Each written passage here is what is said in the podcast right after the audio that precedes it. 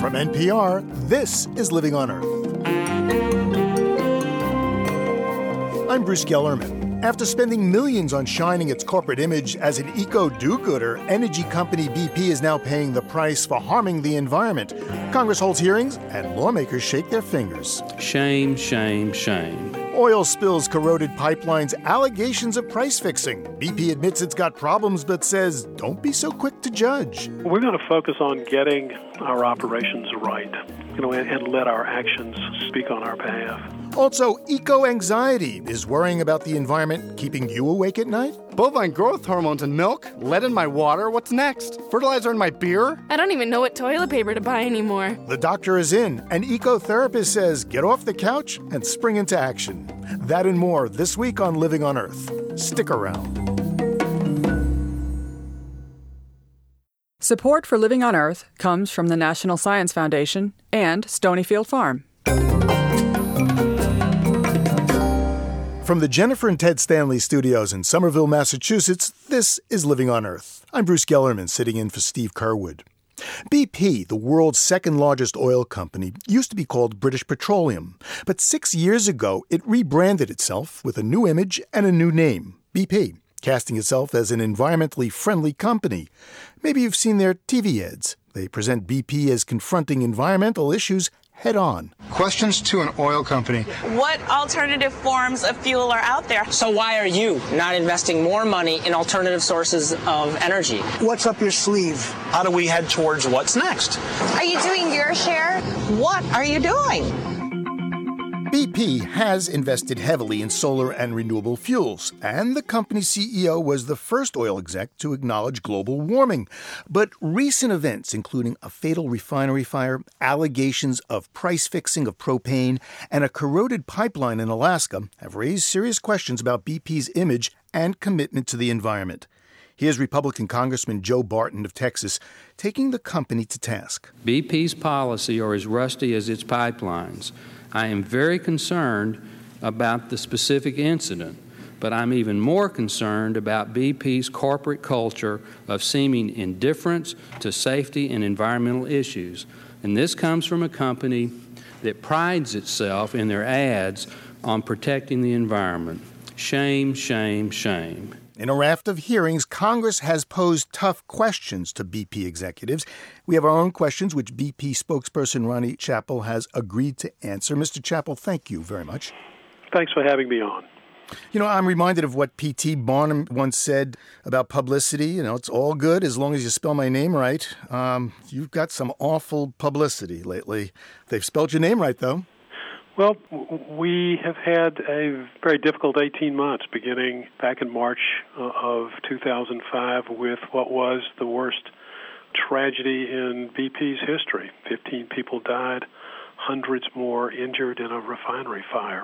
In March of this year, we experienced a significant spill on the North Slope of Alaska, and in August, uh, we shut down the Prudhoe Bay oil field because we were not confident of the condition of a small section of pipeline. So we understand that people have questions and concerns about how we're operating, and we're in action to address them. Let's put a point on it. That pipeline was in awful condition. It, it, hadn't been inspected for years. It was corroded. Terrible. How did it get like that? Well, actually, it had been inspected many times over the years, but we had not used maintenance pigs to to clean the the line on a on a routine basis, and we hadn't used smart pigs. But to say that we these smart pigs, these are kind of devices that travel through. They're robots that travel through the pipeline and kind of inspect it. Right. But there are lots of other ways to inspect a pipe, and we were doing ultrasonic testing of the line on a frequent basis, checking various points along the line where we would have expected corrosion to occur. We were using huge amounts of corrosion inhibitor injected at the wellheads, and we were monitoring uh, corrosion coupons. But you know, in retrospect, there was a gap in our program, and we're going to fix it. Yeah, well, when members of Congress asked BP's corrosion expert Richard Woollam what went wrong, here's what he had to say. Uh, Mr. Mr. Chairman, uh, based upon the advice of counsel, I respectfully will not answer questions based upon my right under the Fifth Amendment of the United States, the Constitution. So, Mr. Chappell, why would BP's corrosion expert take the fifth instead of just answering the question? I'm not going to speak for Mr. Woollam. I would point out that Steve Marshall, president of our business in Alaska, was there and answered every question. Our chairman and president for BP in America was also there. We're cooperating with the committee, we're cooperating with the DOT, and we're we're answering questions. Uh, Mr. Woollam, you know, has a right to uh, invoke his uh, constitutional right and did, but I think you know it's up to him to explain that decision. And we encouraged him to cooperate. But here you've got your company, BP, presenting itself to the public as being so environmentally concerned, and yet you've had all these problems. Doesn't it ring a little hollow now? Well, I think we should be judged on our actions and not on our words. And if you look at what we did in Alaska, we shut down a, a pipeline in order to prevent a significant spill. We put the environment before production. If you look at what we're doing in the area of alternative energy, we'll spend $8 billion over the next 10 years. We operate one of the largest solar companies in the world. We're making heavy investments in wind. We have a plan for building a power plant in Southern California that will generate electricity from hydrogen fuel. What about repairing your image in terms of publicity? We're going to focus on getting our operations right, you know, and, and let our actions speak on our behalf. Ronnie Chappell is spokesperson for BP. Mr. Chappell, thank you very much. Thank you.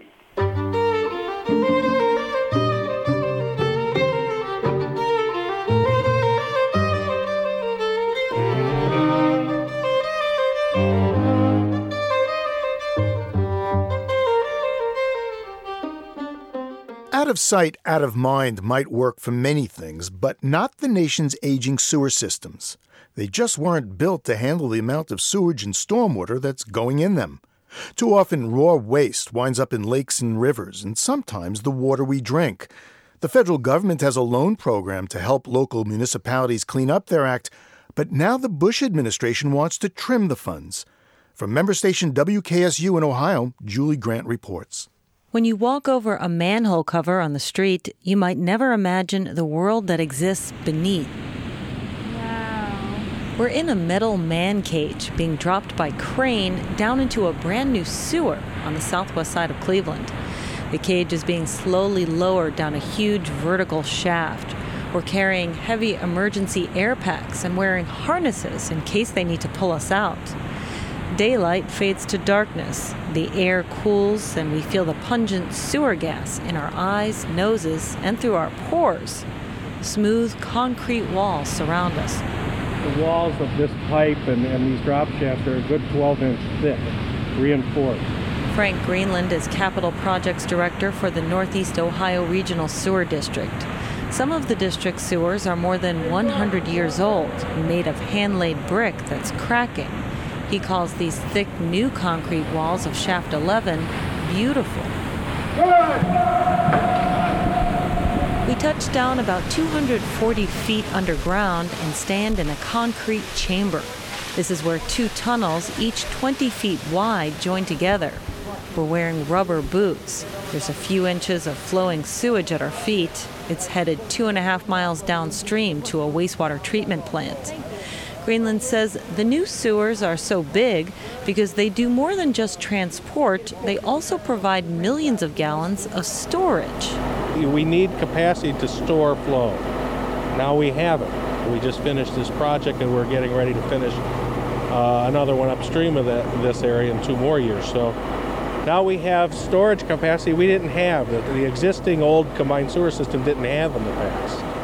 More than 700 cities, most in the Midwest and Northeast, have combined sewer systems like this one. They mix waste from our toilets with runoff from rooftops and streets all in the same tunnel before sending it on to treatment plants. Newer systems usually separate the two. Greenland says newer cities only send the sewage to a plant for treatment. But that other, that wet weather component, would head off to the river or to the lake untreated. So combined sewers do a lot to provide treatment to a lot of the rain that falls in a typical year. But combined sewers run into problems when there's heavy rain. Before the new Mill Creek tunnel was bored a couple of years ago, water would overflow the sewers during heavy rains, pouring out smelly brown sewage into neighborhood streams. Now Greenland stands on a wooden boardwalk that overlooks Mill Creek and a waterfall in a new park. It would have been hard to even get close to the river a couple of years ago. Greenland points across the way to a bricked up hole.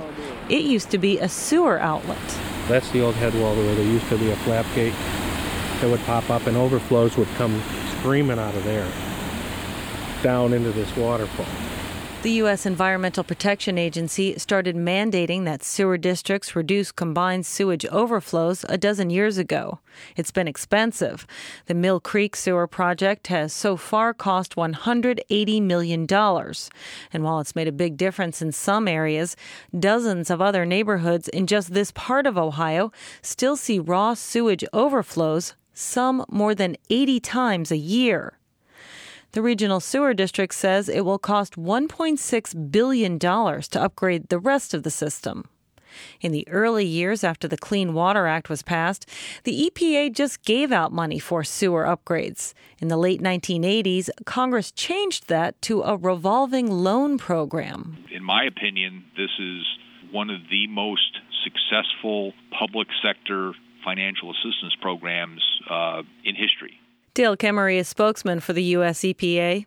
He says the loan program has worked well because sewer districts can borrow money at low interest levels. As they pay the money back, they're funding subsequent projects. But the Bush administration wants to cut the loan fund by a third in the coming year. Clean water advocates say it's a trend toward phasing out the program. Ben Grumbles is EPA Assistant Administrator for Water. He says the federal agency wants towns and counties to raise sewer bills to cover the costs. We think the key to uh, long term sustainability is that utilities and systems are recovering the true value, the cost for the true value of the services they're providing. In Northeast Ohio, the sewer district says that means they'll need double digit rate hikes every year for the next 30 years to pay for these required sewer upgrades. Republican Senator George Voinovich of Ohio says the U.S. EPA should continue to chip in for local sewer projects. This is federalism. So there's a certain level of responsibility on the federal government's part, since they've put these mandates on the cities to do all these things, that they come up with some of the money to make it possible. Clean water advocates say Congress created the Clean Water Act in 1972 because local governments weren't preventing pollution in rivers and lakes. One major impetus was the burning of this very river, the Cuyahoga. If Congress agrees to phase out the loan program, local ratepayers will fund some sewer upgrades, but local officials in many parts of the country fear the momentum for these water cleanup projects will be lost because they're so expensive and they're underground, where people can't see them. For Living on Earth, I'm Julie Grant in Kent, Ohio.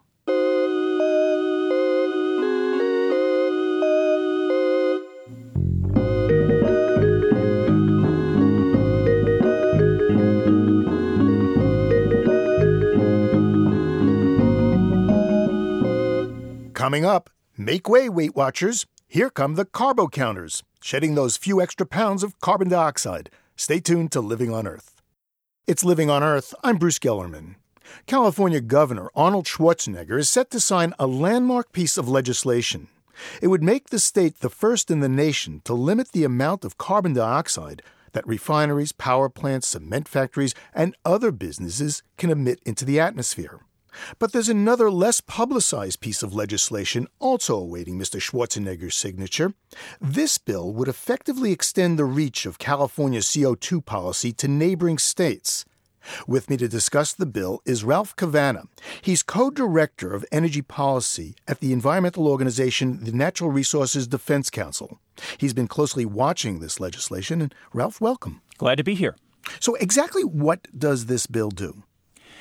This bill establishes a policy for power plants that want long term contracts with California utilities. It says basically that if you want Californians to pay for your power over the long haul, you have to minimize your global warming pollution, or at least you have to limit it to a level no greater than that of a typical efficient modern gas fired power plant.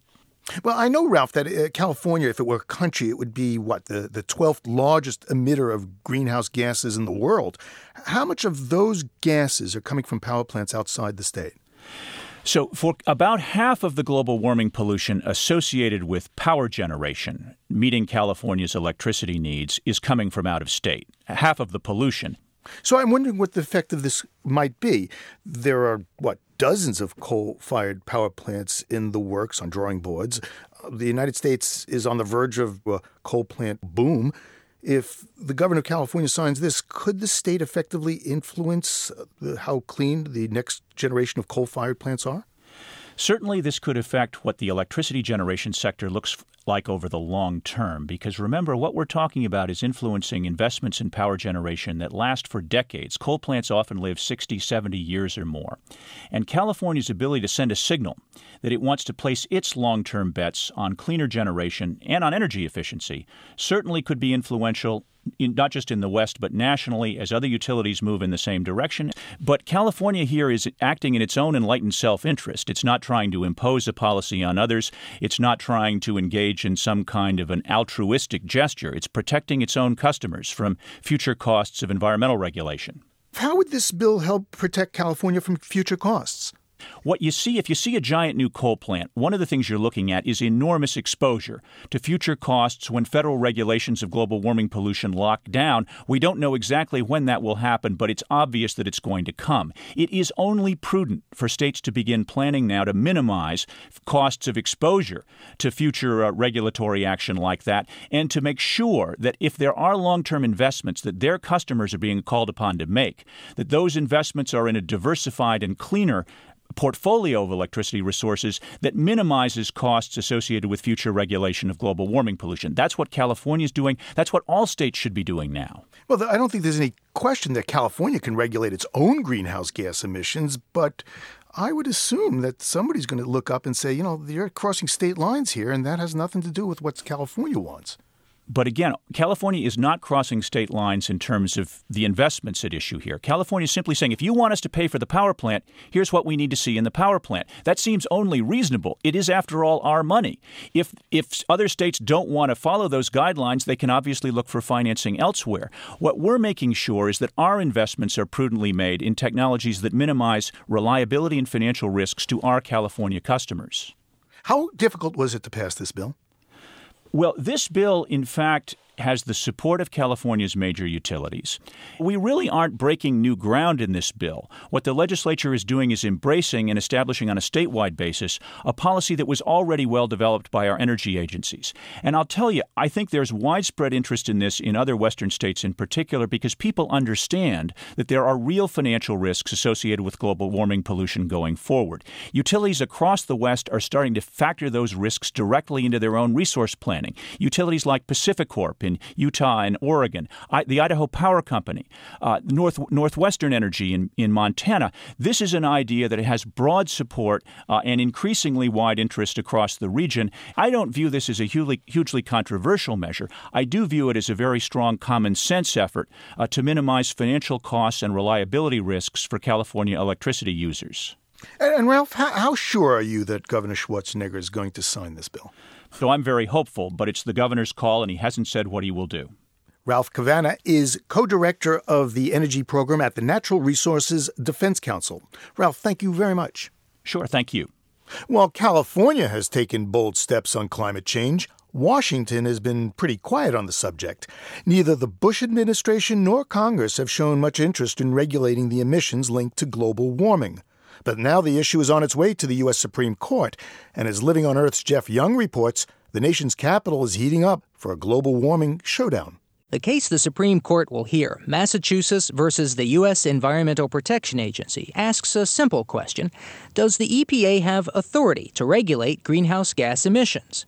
It turns out that little question is a very big deal. This is the most important environmental case that the Supreme Court has ever had, period. That's Sierra Club lawyer David Bookbinder. Sierra, other environmental groups, and attorneys general for 12 states say the answer to the question is yes.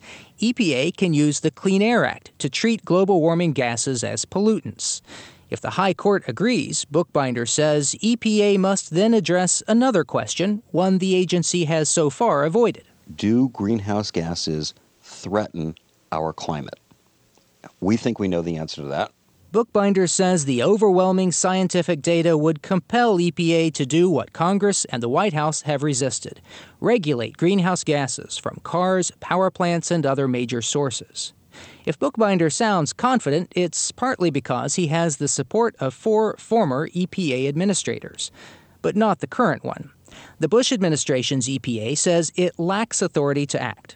When a lower court heard the case last year, EPA's then chief for air issues, Jeff Holmstead, said controlling greenhouse gases would be such a big job that the agency would need explicit direction from Congress. It's a very big deal. Most of our transportation depends on fossil fuel, most of our power generation depends on fossil fuel. If Congress intended us to sort of change our society, they would have said that. And there's nothing to indicate that anybody in Congress ever thought the Clean Air Act was designed to do that. EPA won despite a divided opinion in the lower court. With the case now headed for the Supreme Court, EPA declined an interview request and instead issued a short written statement touting the Bush administration's voluntary approach to global warming. That gets support from the heavy hitters in heavy industry automakers, manufacturers, and most power plants. Most, but not all. Two of the country's top 10 power companies, Entergy and Calpine, filed briefs with the High Court in favor of regulating greenhouse gases. That's a striking departure from the industry's party line. Brent Dorsey directs corporate environmental programs for Entergy, which is based in Louisiana. Experts tell us they expect that the uh, potential for global climate will uh, produce more frequent and ferocious hurricanes, which is not necessarily a good thing for us. Hurricanes Katrina and Rita battered Entergy's lines and customers last year. Dorsey says climate models showing rising seas and stronger storms look pretty grim for a Gulf Coast business with its headquarters near sea level. And companies looking to invest in new power plants need to know what regulations will look like from year to year and state to state. California will be the first, and northeastern states may be next, to control carbon dioxide emissions. Environmental attorney Richard Ayres, who represents California power company Calpine, says that could bring a patchwork quilt of state rules. I think some companies are thinking uh, this makes their life a lot more complicated than if they had one single regulatory system to deal with. Ayres adds up the power companies voicing some support for federal regulation and finds they have roughly a fifth of the U.S. generating capacity. He says it's a major fault line emerging in the power industry position. I think that's the beginning of the crumbling of the monolithic opposition that we've seen over the past uh, 10 or 15 years to global warming legislation. But industry attorney Scott Segal doesn't see any rush of power companies joining the global warming bandwagon. He sees a few companies positioning for profit. I don't think it has to do with any form of uh, sort of global belief structure or and I certainly hope it doesn't emerge from a holier than thou attitude. I think it has to do with uh, economics. Segal is with the Electric Reliability Coordinating Council, a group of power companies that mostly burn carbon heavy coal. And Segal argues that the source of a company's power likely determines its stance on regulation. Entergy and Calpine use mostly nuclear, hydro, and natural gas, relatively low carbon sources for electricity. Those companies could gain a competitive advantage if climate policy makes power from coal pricier. That's something Segal warns against. Carbon is a bet the economy proposition. I mean, if we don't get the regulation of carbon correct, that could uh, cause severe, severe impacts for the U.S. economy. All of which means the industry has high stakes riding on the High Court's climate decision. For Living on Earth, I'm Jeff Young in Washington. Massachusetts versus the U.S. EPA will likely be argued in December. You can read the briefs filed in the case by visiting Living on Earth online at loe.org. Seth Zuckerman of Seattle, Washington, recently went on a crash diet. He wanted to cut the carbs, not carbohydrates, but carbon dioxide, those greenhouse gases partly responsible for global warming. So Seth got a personal trainer, sort of a carbon coach, to help him count his CO2 output and find ways to cut back. Seth Zuckerman wrote about his experience in the current issue of Sierra Magazine, and he joins me from Seattle.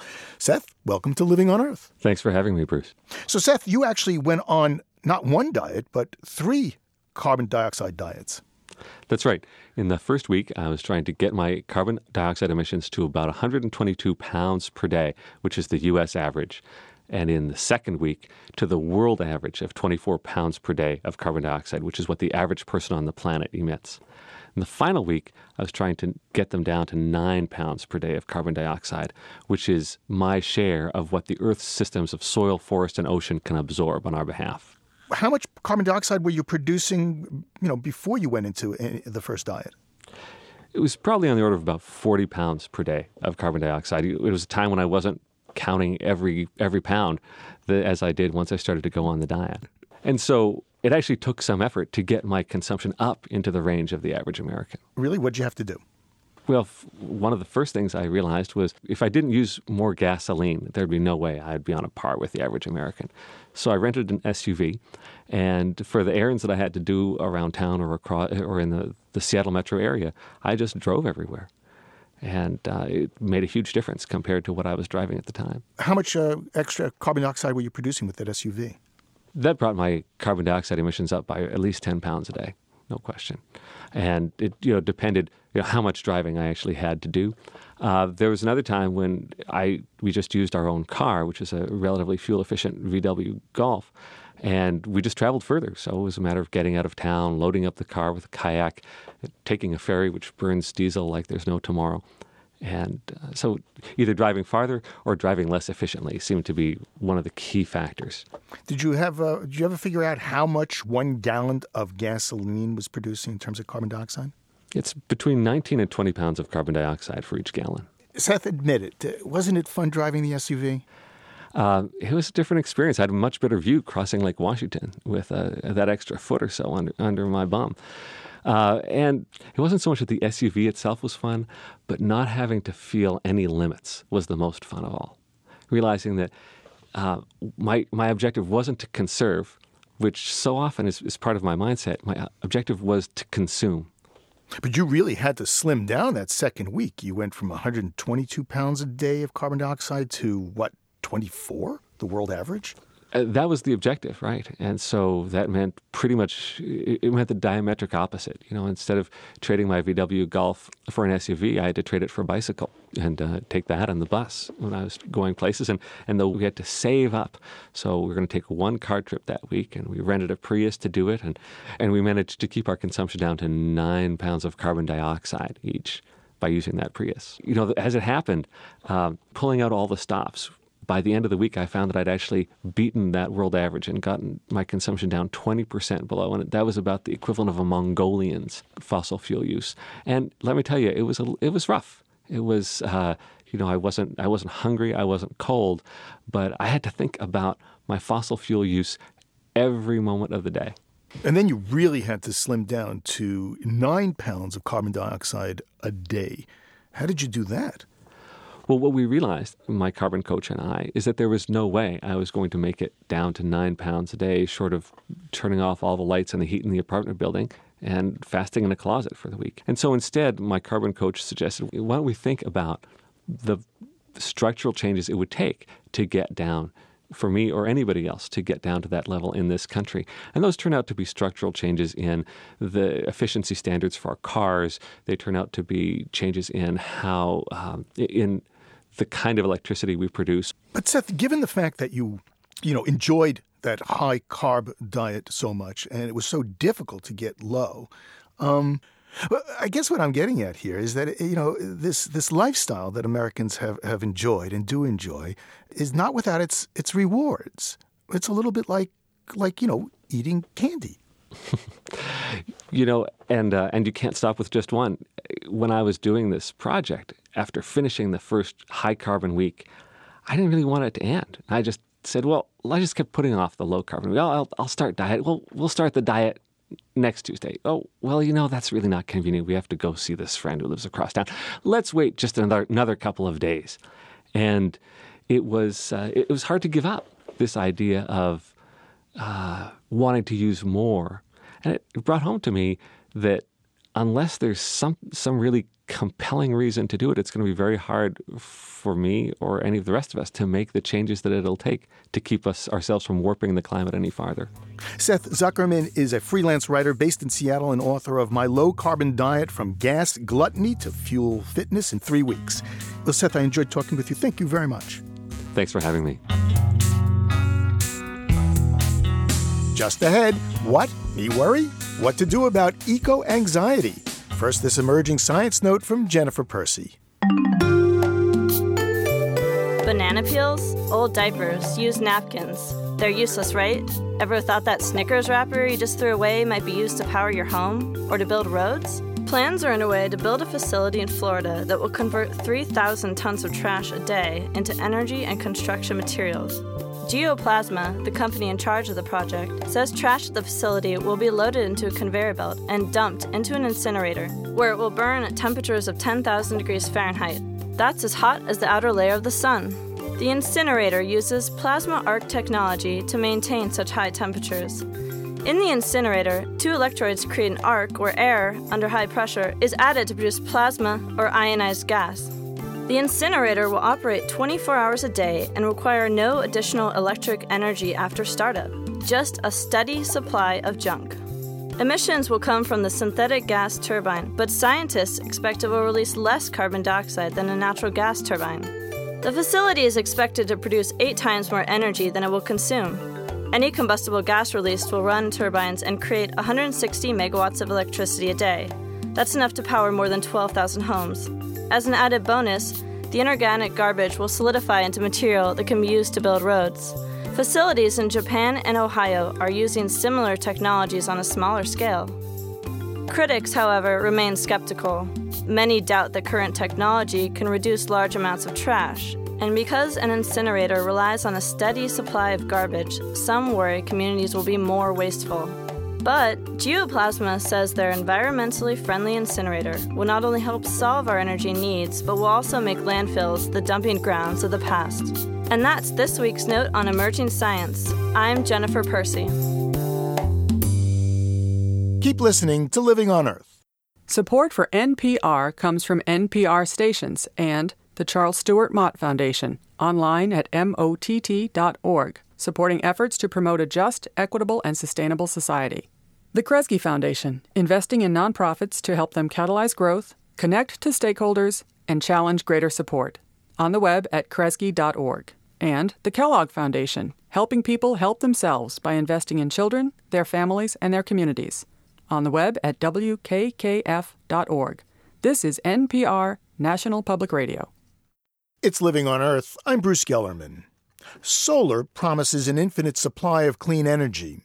So, despite the fact that the cost of solar cells has been increasing lately, more American households than ever are running their refrigerators, computers, and lights off photovoltaic panels mounted on their roofs. Living on Earth's Ingrid Lobet has our story. See the, the solar array? That's, that's the trellis. That's big enough to run a, a house on the west side of LA. John Port's face is shaded on an otherwise hot Los Angeles day by a trellis of decorative solar panels. Standing in the entry of his solar sales business, Perma-City Solar, Port says business lately has been brisk. Recently, we've seen a much higher increase in residential demand. Without advertising, we're probably getting like 10 calls a week. And Port says people don't seem as concerned about how long it will take to pay back the cost of solar panels through reduced electricity bills. You know, before people kept playing these payback games, they'd say, well, it's a 12 year payback. Like, 12 years, I want three. And you're saying, three? Well, how long are you going to be paying for electricity for? For the rest of your life? Perma-City puts solar systems mostly on top of businesses and existing homes. Developers have rarely been persuaded to add $15,000 to the cost of their new homes. But recently there was an exception, a builder who had been considering integrating solar into his developments. He called me up, very excited, having seen the Al Gore movie. He says, Jonathan, I've seen the light. Everything I'm doing is going to be photovoltaic now. And, and immediately orders three systems just like that. Across the country in Vermont, Jeff Wolfe runs Global Resource Options, a solar company that installs systems in the Northeast. He estimates his call volume has doubled over the last year, also without advertising. We're beginning to talk about the perfect storm high energy prices, natural gas, oil, and now electricity in many areas. Compared to when his company started eight years ago, Wolfe says people who approach him now seem to know more about the technology and have fewer doubts. The questions really are now not why should I do this, but the question is how does it work from my house here? It's a huge leap forward in uh, cultural awareness. More and more states are making it less expensive for homeowners to install solar systems with installation rebates or tax credits. In Washington, D.C., Rhone Resch at the Solar Energy Industries Association watches the popularity of solar electricity spread state by state. As soon as these programs get put in place, we see an almost immediate rise in inquiries at the installer level. Just to give you an example, in California, since the beginning of this year, we've seen about an 80% increase in the number of applications for new solar systems to be installed on both homes and businesses. And states are making it more financially attractive just as people are getting higher bills. In many parts of the East Coast, we've seen electricity this year alone rise by over 70%, and consumers are starting to try to figure out what can I do to actually lower my energy bill. But the cost of solar electrical systems, often fifteen or twenty thousand dollars, even in states with incentives, means it's still beyond the reach of many households. For years, prices had been going down, but demand was so high in Germany, Japan, Spain, and the United States that it sucked up all the available supply of one crucial solar element silicon uh, solar historically has been a very small consumer of polysilicon, basically purchasing the scraps and the leftover materials of the integrated circuit industry. Where today we've grown to the point in 2006 where we will consume over 50% of all the polysilicon manufactured in the world. We are now the polysilicon industry's largest customer. Resch says no one expected that our growth rate has been so rapid over the last six years that it caught a lot of companies uh, short footed, and we're now seeing them respond. The good news is the market's working, and new polysilicon plants are coming online in 2006, 2007, 2008, such that there will be a full tripling of the polysilicon feedstock by 2010 throughout the world. But meanwhile, when the material is scarce, the price goes up. And according to installers, some of that increase has been passed on to homeowners. Again, Jeff Wolfe. Consumers are now paying somewhere between 5 and 10% more for systems than they did uh, a couple years ago. While this doesn't seem to be hurting sales in some places, there are still others, like Houston, Texas, where even solar installers say they can't recommend solar powered electricity to the average homeowner. Kevin Conlon at Solarcraft in Houston does a strong business selling solar panels to the oil and gas industry. SunPower runs many of the computers on drilling platforms and out at remote western wellheads. But when Conlon gets calls from homeowners fed up with their air conditioning bills, he discourages them on solar. When people call with those types of inquiries, as a businessman, I'd love to sell them a solar system. But as a professional, I have to ask them if they've done all the other things to their home that have a better payback and are more cost effective. So, Conlon counsels Houston callers to put in compact fluorescent bulbs, shade their windows, and lay in attic insulation. Even in cities and states with no solar helping hand, there is one sun powered technology that does make financial sense for most people solar hot water. Not the shiny, sparkly blue panels of solar electricity, but the flat black of water coils directly absorbing the sun's heat. These solar thermal systems cost around $4,000. That's after the federal government's $2,000 rebate available to anyone. These systems are as common as weeds in some countries, but still rare in the United States. Israel has actually a requirement on all new home construction to include a solar thermal system. Spain has the same requirement, and you know, and Germany, in fact, has a very strong demand for solar thermal systems. So, just to give you some perspective, in the United States, we're installing about six thousand systems per year. In Germany, they're installing 80,000 systems per year, and in China, they're installing 250,000 solar water heating systems per year. So we are way behind the curve. Installers say customers just aren't as interested in solar hot water. Jeff Wolfe in Vermont says it's a question of pizzazz. It's not as glamorous, quite frankly. With solar photovoltaics, you can make power and actually have your electric meter spin backwards. And having a customer see their electric meter spin backwards the first time is just a, a truly uh, uh, memorable experience for them and for us. The, the, the, the, smiles from ear to ear and the giddiness at, at sending power back into the grid uh, is, is, is great to watch.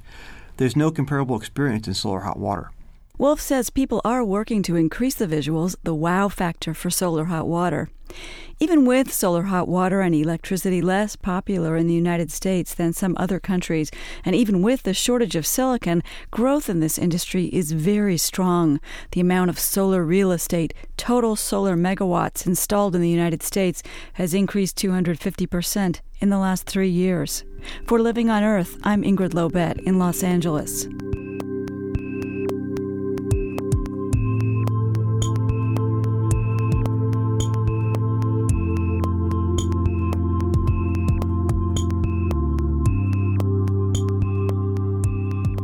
Worried about the world's environment? You're not alone.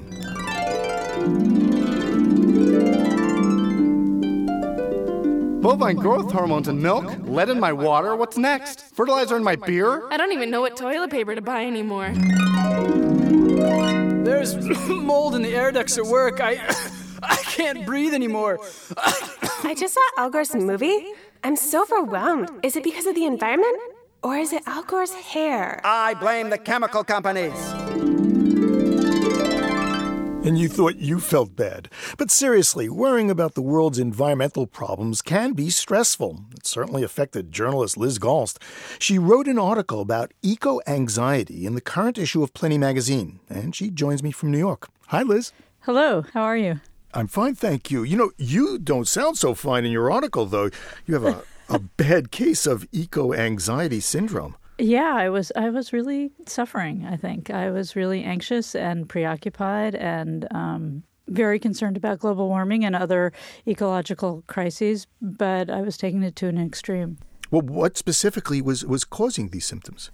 Well, um, as a journalist, I have done a lot of reporting on global warming. And so I think part of what was causing it is just being really inundated with a lot of very distressing scientific information about what's happening to the planet and um, by extension to us, or what may well happen to us. And, and I think also uh, being a new parent and I think having a different relationship to the future than I did in the past. So predictions that climatologists were making about what would happen 50 years from now had a different meaning to me all of a sudden. You mentioned you are a new parent, and I look at my two kids and I think, boy, what kind of world are we giving them? Yeah, I mean, it's it's quite frightening, and um, I think adding to my anxiety was the sense of isolation with the information. Not too many people around me seem to be in the least bit bothered by any of this. And so I think the isolation of that feeling really contributed to my anxiety as well. Liz, uh, how did this anxiety affect your your daily life? I was often really preoccupied. I was sort of distracted by what felt like a very present threat, and um, I had trouble sleeping.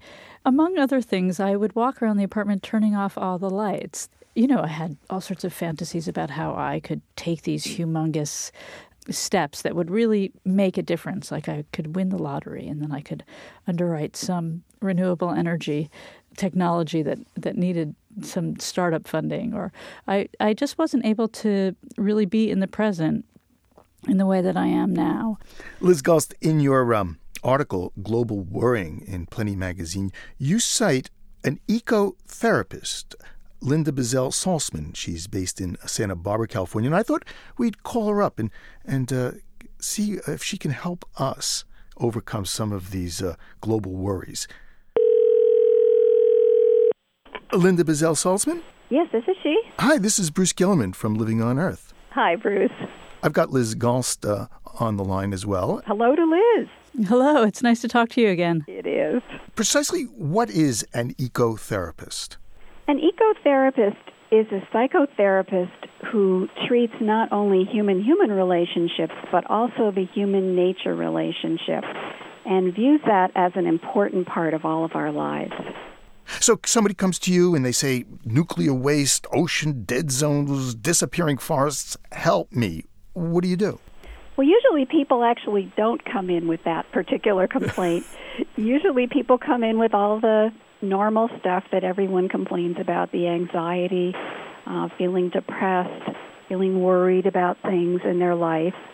And uh, ecotherapists, in addition to doing all the things that regular psychotherapists do, also ask some questions about the person's relationship with nature and whether they spend all day indoors or if their lifestyle is particularly stressful and are they living a natural life. Liz Galst, you have a question for uh, Linda Buzzell Saltzman? Perhaps she can uh, offer us some therapy. Sure. Say, you know, like me, somebody is wandering around feeling extremely anxious on a regular basis about the state of the environment, be it global warming or some other environmental crises like the problem with fresh drinking water. Do you have any suggestions? Well, I think it's totally normal to get angry at some of what's going on in the world. And there's something that I call the waking up syndrome, which has to do with coming out of denial. And when we do, when we come out of denial, there's a lot of emotion that comes with that. It can be anger, it can be anxiety, it can be depression, it can be feeling overwhelmed. And I try and work with my clients to help them move through that first phase of all this emotion and then move into some of the solutions to the problem, getting people into action, lowering their anxiety, getting them involved in creating and building an alternative world the whole issue of feeling so isolated with this really makes the anxiety worse. So, starting to talk to someone else and perhaps get active in a group situation, doing something about the environment, really is the beginning of healing. So, the idea is actually try to do something.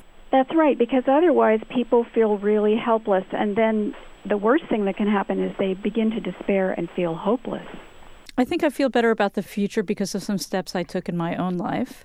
One of them is getting involved in a group that takes environmental action. And we got our synagogue to switch to green power here in New York City. And we also encouraged members themselves to switch to green power. And now more than 10% of our households have switched to green power. I think that was most helpful about getting involved with the group in my synagogue is that it gave me a place to be concerned with other people who were concerned. And that made sort of brought me out of my isolation a lot. And I feel better about the future because it seems that the rest of the American public is catching up to my own concerns. Well, Linda Buzzell Saltzman, uh, how does Liz Galst sound to you? Sound like she's making progress? Liz is doing wonderfully. I'd like to really chime in and say how much I appreciate that she is taking action and she is creating a world for a better world for her children. You know, when I was growing up, there was a bumper sticker. It said, if you're not part of the solution, you're part of the pollution. Maybe we should also. Uh, I've always wanted to get those bumper stickers to stick on SUVs that say, I'm changing the climate, ask me how. wow. well, Liz Galst and Linda Buzzell Saltzman, thank you very much. It's been a pleasure. Thank you. Liz Galst is a writer in New York. Her article, Global Worrying, is in a recent issue of Plenty magazine. Linda Buzzell Saltzman is an ecotherapist based in Santa Barbara, California.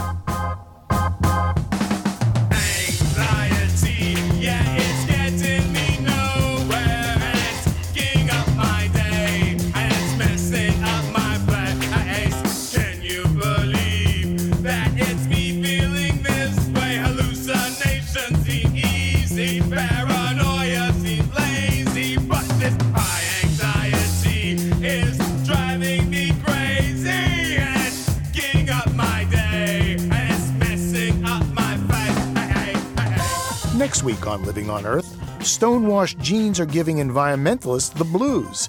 The chemicals used to fade the jeans are coloring and polluting waters in Mexico. One city tightened its environmental standards, but the problem just moved outside of town. Now, every year, more laundries are established because there are no regulations, local regulations. Blue jeans, blue water, big problem. Next week on Living on Earth.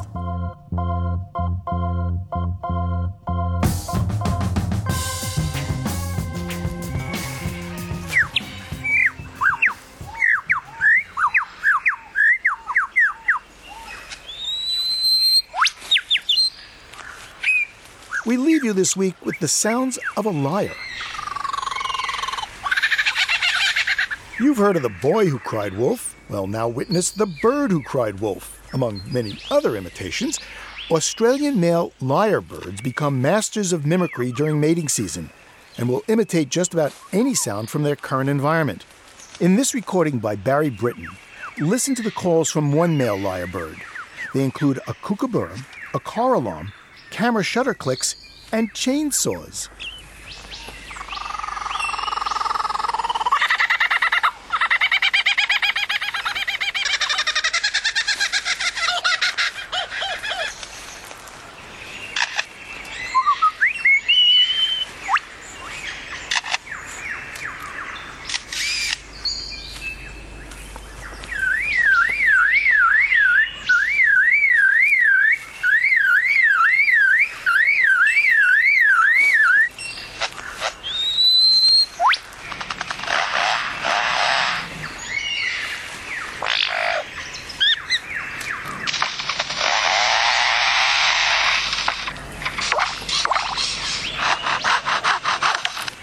Living on Earth is produced by the World Media Foundation. Our crew includes Ashley Ahearn, Eileen Bolinsky, Ingrid Lobet, Emily Torgensen, and Jeff Young, with help from Bobby Bascom and Kelly Cronin. Our interns are Ian Gray, Tobin Hack, and Jennifer Percy. Dennis Foley is our technical director. Our executive producer is Steve Curwood. Allison Lirish Dean composed our themes. You can find us at loe.org. I'm Bruce Gellerman. Thanks for listening. Whoop, hope you got my good side. Funding for Living on Earth comes from the National Science Foundation, supporting coverage of emerging science, and Stonyfield Farm, organic yogurt, smoothies, and milk. 10% of profits are donated to efforts that help protect and restore the earth. Details at stonyfield.com. Support also comes from NPR member stations, the Ford Foundation, the William and Flora Hewlett Foundation, and the Saunders Hotel Group of Boston's Lenox and Copley Square hotels serving you and the environment while helping preserve the past and protect the future. 800 225 7676. This is NPR, National Public Radio.